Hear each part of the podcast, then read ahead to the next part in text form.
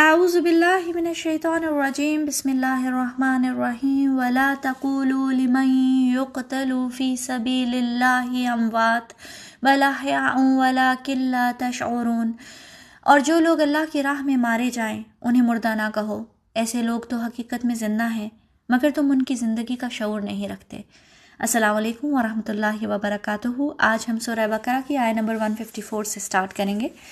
پچھلی آیت میں اللہ تعالیٰ نے مسلمانوں کو صبر اور صلاۃ کی تلقین فرمائی، اور اس آیت میں اللہ تعالیٰ وہ مثال دے رہے ہیں جس میں سب سے اعلیٰ درجے کا صبر درکار ہے، یعنی جب کوئی اللہ کی راہ میں اپنی جان دے دے تو ایسا کرنے کے لیے ہائیسٹ ڈگری کا صبر چاہیے۔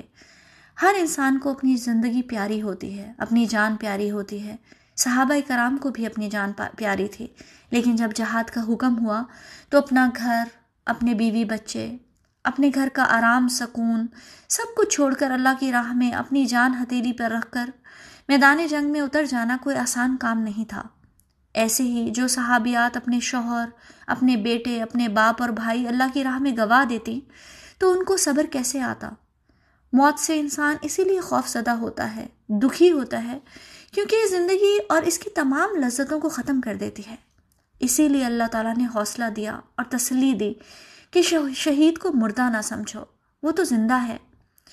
اس دنیا سے بہت بہتر جگہ پہ، ایک بہتر زندگی میں، بس تم ان کی زندگی کا شعور نہیں رکھتے۔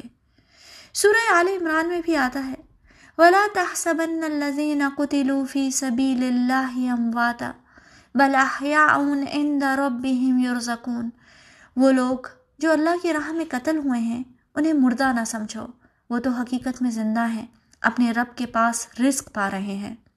سورہ بقرہ کی یہ آیات مدینہ کی ارلی آیات ہیں۔ ابھی جہاد کا حکم نہیں آیا تھا، لیکن مسلمانوں کو ذہنی طور پر ریڈی کیا جا رہا ہے کہ اب جانیں قربان کرنے کے لیے تیار ہو جاؤ۔ اس سے پہلے بھی مکہ میں کچھ صحابہ کرام اپنی جانیں قربان کر چکے تھے، جیسے حضرت سمیہ اور حضرت یاسر علیہما السلام کو ابو جہل نے ان کے اسلام کی وجہ سے بہت ہی بے دردی سے قتل کیا تھا۔ پھر کچھ لوگ ہجرت کے دوران اپنی جان سے ہاتھ دھو بیٹھے۔ یہ آیات تمام شہیدوں کے لیے ہیں۔ مسروق رضی اللہ عنہ بیان کرتے ہیں کہ ہم نے حضرت عبداللہ بن مسعود رضی اللہ عنہ سے اس آیت کی تفسیر دریافت کی، جو لوگ اللہ کی راہ میں شہید کیے گئے ان کو مرے ہوئے نہ سمجھو، وہ اپنے رب کے ہاں زندہ ہیں، ان کو رزق دیا جاتا ہے۔ حضرت ابن مسعود رضی اللہ عنہ نے فرمایا، ہم نے بھی اس کے بارے میں رسول اللہ صلی اللہ علیہ وسلم سے دریافت کیا تھا۔ آپ نے فرمایا، ان کی روحیں سبز پرندوں کے اندر رہتی ہیں، ان کے لیے عرش الہی کے ساتھ قندیلیں لٹکی ہوئی ہیں، وہ روحیں جنت میں جہاں چاہیں کھاتی پیتی ہیں، پھر ان قندیلوں کی طرف لوٹ آتی ہیں۔ ان کے رب نے اوپر سے ان کی طرف جھانک کر دیکھا اور فرمایا، کیا تمہیں کسی چیز کی خواہش ہے؟ انہوں نے جواب دیا، ہم اور کیا خواہش کریں، ہم جنت میں جہاں چاہتے ہیں گھومتے ہیں اور کھاتے پیتے ہیں۔ اللہ نے 3 بار ایسا کیا، یعنی کہ جھانک کر دیکھا اور پوچھا۔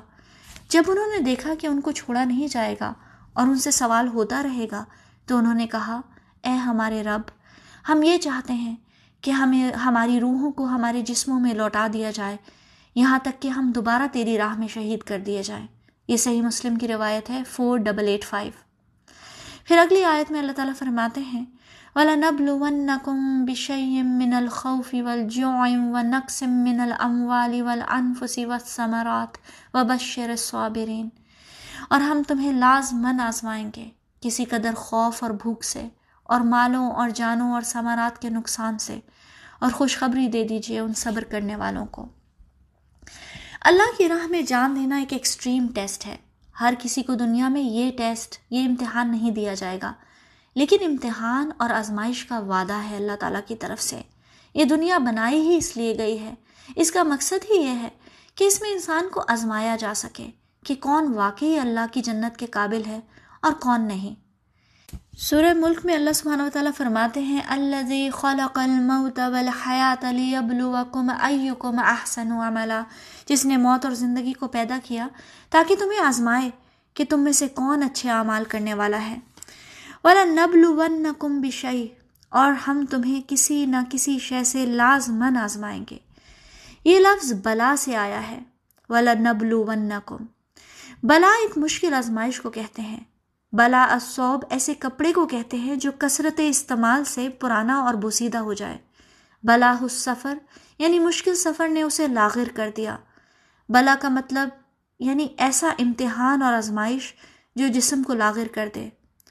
اللہ تعالیٰ کہتے ہیں کہ تم پہ اس دنیا میں مختلف طرح کے ٹیسٹ بھیجے جائیں گے. من خوف، کبھی خوف سے، صحابہ کرام کو سخت خوف سے، جنگوں سے، بدر، احد، خندق سے آزمایا گیا. اور آج بھی دنیا میں کتنے ہمارے مسلمان بہن بھائی ہیں جو خوف کی حالت میں زندگیاں گزار رہے ہیں. سیریا، فلسطین، روہنگا، چائنا، ہر جگہ مسلمانوں کی خوف کی آزمائش ہے، جنگ کا خوف. پھر کچھ ایسے خوف ہیں جن سے ہر کوئی آزمایا جاتا ہے. موت کا خوف، بیماری کا خوف، مستقبل کا خوف، غربت، فیلئر، نقصان کا خوف. پھر اللہ تعالیٰ نے فرمایا والجوع، اور بھوک سے. نبی پاک صلی اللہ علیہ وسلم اور صحابہ کرام کئی کئی دن فاقوں سے رہتے، پیٹ پہ پتھر باندھنے پڑتے. اور آج بھی لوگوں کو بھوک اور فاقوں سے آزمایا جاتا ہے. دنیا میں کس قدر غربت ہے، بعض لوگ دن میں ایک وقت کا کھانا بھی افورڈ نہیں کر سکتے، اور یہی ان کی آزمائش ہے. پھر اللہ تعالیٰ نے فرمایا وَنَقْصٍ مِّنَ الْأَمْوَالِ، اور مالوں کے نقصان سے. نقص سے ہی نقصان کا لفظ نکلا ہے، یعنی کمی. کبھی مال کا نقصان ہو جاتا ہے، راتوں رات کروڑ پتی لوگ سڑک پہ آ جاتے ہیں. پیسہ گھر میں رکھا لیکن چوری ہو گیا، جیولری گم ہو گئی، یہ سب آزمائشیں ہیں. وَالْأَنفُسِ، کبھی جان کا نقصان اور جان میں کمی ہو جاتی ہے، کوئی بیماری، کوئی ایکسیڈنٹ، کمزوری، بڑھاپا، یہ سب جان کا نقصان ہے. والثمرات، اور ثمرات کا نقصان یعنی پھلوں کا نقصان. جب غزوہ تبوک کا حکم ہوا اس وقت پورے سال کی محنت کے بعد فصل تیار ہو چکی تھی، بس کاٹنا باقی تھا. کھجوریں پک چکی تھیں، بس اتارنا باقی تھا. لیکن جنگ کا حکم آ گیا اور مسلمانوں کو کاٹنے کا ٹائم نہیں ملا اور ساری فصلیں تباہ و برباد ہو گئیں. یہ ہے نقصم من الثمرات. پھر نقصم من الثمرات کا ایک اور مطلب جو علماء کرام بتاتے ہیں وہ ہے نتائج میں کمی. محنت کی مگر پھل نہیں ملا. کسان نے پورے سال محنت کی، طوفان آیا، سیلاب آیا اور ساری فصل برباد ہو گئی. یا پھر اسٹوڈنٹس نے ساری سال محنت کی، امتحان میں فیل ہو گیا، امید کے مطابق رزلٹ نہیں ملا. ساری زندگی لگا کر بزنس کھڑا کیا اور اینڈ میں بزنس ڈوب گیا. یہ سب نقصم من الثمرات ہے اور اللہ تعالیٰ کی طرف سے آزمائشیں ہیں. تو پھر کیوں آتے ہیں یہ آزمائشیں انسان پہ؟ کیوں اللہ تعالیٰ اپنی مخلوق کو مشکل میں ڈالتا ہے؟ اللہ تعالیٰ سورہ عنکبوت میں اس بات کا جواب بتاتے ہیں. اللہ تعالیٰ پوچھتے ہیں احسب الناس ان یترکوا ان یقولوا آمنا وہم لا یفتنون، کیا لوگوں نے یہ سمجھا تھا کہ وہ چھوڑ دیے جائیں گے صرف یہ کہنے سے کہ ہم ایمان لائے اور انہیں آزمایا نہیں جائے گا؟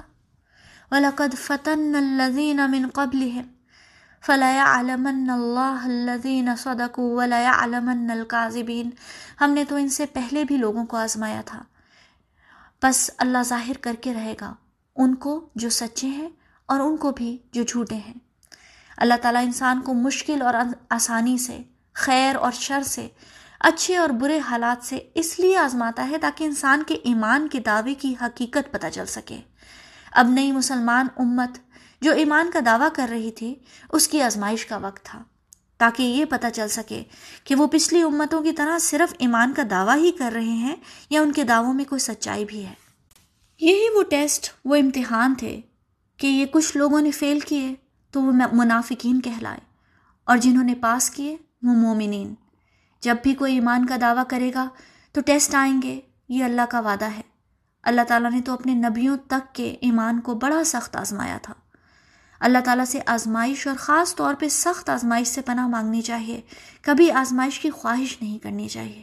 اللہ تعالیٰ خود ہمیں اس سورہ بقرہ کے اینڈ پہ خوبصورت دعا سکھاتے ہیں، ربنا ولا تحمل علینا اصرا كما حملته على الذين من قبلنا ربنا ولا تحملنا ما لا طاقة لنا به، اے ہمارے رب ہم پر ویسا بوجھ نہ ڈال جیسا تو نے ان لوگوں پر ڈالا تھا جو ہم سے پہلے تھے، اور اے ہمارے رب ہم پر وہ بوجھ نہ ڈالنا جس کی ہم میں طاقت نہ ہو. جو بھی آزمائش اللہ کی طرف سے آئے اس میں جو صبر کر گیا، جمع رہا، ڈٹا رہا، زبان سے کفر کے کلمات نہیں نکلے، شرک بدعات سے بچا رہا، جس نے اپنے نفس کو اللہ کی اطاعت اور فرما برداری پہ روک کے رکھا، جس نے تمام مشکلوں کے باوجود اللہ کی نافرمانی سے اپنے آپ کو باز رکھا، وہی سچا ہے۔ اور اس کے بارے میں اللہ تعالیٰ نے فرمایا وَبَشِّرِ الصَّابِرِينَ، تو مبارکباد دے دو، خوشخبری دے دو ایسے صبر کرنے والوں کو۔ کتنی عجیب اور کتنی خوبصورت بات ہے۔ ذرا سوچیں، کیا ایسا ہو سکتا ہے کہ کسی شخص پہ سخت آزمائش آئی ہو، خوف ہو، بھوک ہو، بیماری ہو، مال و دولت کا بڑا نقصان ہو جائے، اور آپ اس کے پاس جا کر اسے مبارکباد دیں، خوشخبری دیں؟ ہم ایسا سوچ بھی نہیں سکتے، لیکن اللہ تعالیٰ اس ایک جملے سے ہمارا پرسپیکٹو، ہماری سوچ بدلنا چاہتے ہیں۔ نبی پاک صلی اللہ علیہ وسلم نے فرمایا، اور بعض نیک لوگ ایسے ہیں کہ وہ آزمائش سے اس قدر خوش ہوتے ہیں جیسا تم میں سے کوئی مال و دولت ملنے پر خوش ہوتا ہے۔ سلف میں سے ایک خاتون تھیں، ایک دن وہ گر گئیں اور ان کا ناخن ٹوٹ گیا اور خون نکلنے لگا، تو وہ ہنسنے لگیں۔ کسی نے پوچھا کہ آپ کو چوٹ لگی ہے، آپ ہنس رہی ہیں؟ انہوں نے فرمایا کہ میں اس اجر پہ خوش ہوں جو مجھے اس چوٹ کی تکلیف کے بدلے میں ملنے والا ہے۔ یہ بات میں نے پریکٹیکلی تب سیکھی جب میں حج پہ گئی۔ وہاں پہ میرا پیر ٹویسٹ ہو گیا اور 2-3 دن میں ویسے ہی پھرتی رہی۔ پھر جب مدینہ گئے تو 8 گھنٹے کا بس کا سفر تھا، اس میں میرا پیر بہت سوج گیا۔ مدینہ پہنچ کر جب ڈاکٹر کو دکھایا تو پتہ چلا کہ فریکچر ہے، انہوں نے بڑا سا پلاسٹر لگا دیا۔ تو مجھے بہت افسوس ہوا کہ اب میں کیسے روزہ رسول پر جاؤں گی، کیسے نمازیں پڑھوں گی۔ خیر، میں تمام نمازیں مسجد نبوی کے صحن میں ہی پڑھتی رہی کیونکہ اندر جانے کے لیے گیٹ بہت دور تھا۔ ایک دن میں نماز پڑھ کر بیٹھی اور میں خود اپنے لیے ہی بہت افسوس کر رہی تھی، اداس تھی، سوچ رہی تھی کہ میرے ساتھ ایسا کیوں ہوا۔ اتنے میں ایک شخص وہاں سے گزرا، اس نے کلینر کے کپڑے پہنے ہوئے تھے اور دیکھنے میں کچھ چائنیز لگ رہا تھا، اس کی پتلی سی لمبی سی داڑھی بھی تھی۔ اس نے مجھے دیکھا اور انگلش میں پوچھا کہ یہ چوٹ حج پہ لگی ہے؟ میں نے کہا جی۔ تو ایک دم اس شخص کی آنکھوں میں چمک آ گئی اور اس نے مجھے مبارکباد دی۔ وہ بہت خوش ہوا، کہنے لگا congratulations sister, you are so lucky, آپ کو بہت بہت مبارک ہو، الحمدللہ۔ پھر اس نے 2-3 دفعہ الحمدللہ کہا۔ تب مجھے پہلی بار سمجھ آیا بشر الصابرین کا مطلب۔ اللہ سبحانہ و تعالیٰ نے ہمیں اس آیت سے سمجھایا کہ جو تکلیف، جو آزمائش اللہ کی طرف سے آئی، اس کے درد کو بھول کر اجر کی مٹھاس پہ نظر رکھو، اور تبھی انسان مبارکباد کا مستحق بنتا ہے۔ اس سے اگلی آیت میں اللہ تعالیٰ ہمیں صبر کرنے والوں کی نشانی بتاتے ہیں۔ انشاءاللہ نیکسٹ ٹائم کریں گے۔ السلام علیکم ورحمۃ اللہ وبرکاتہ۔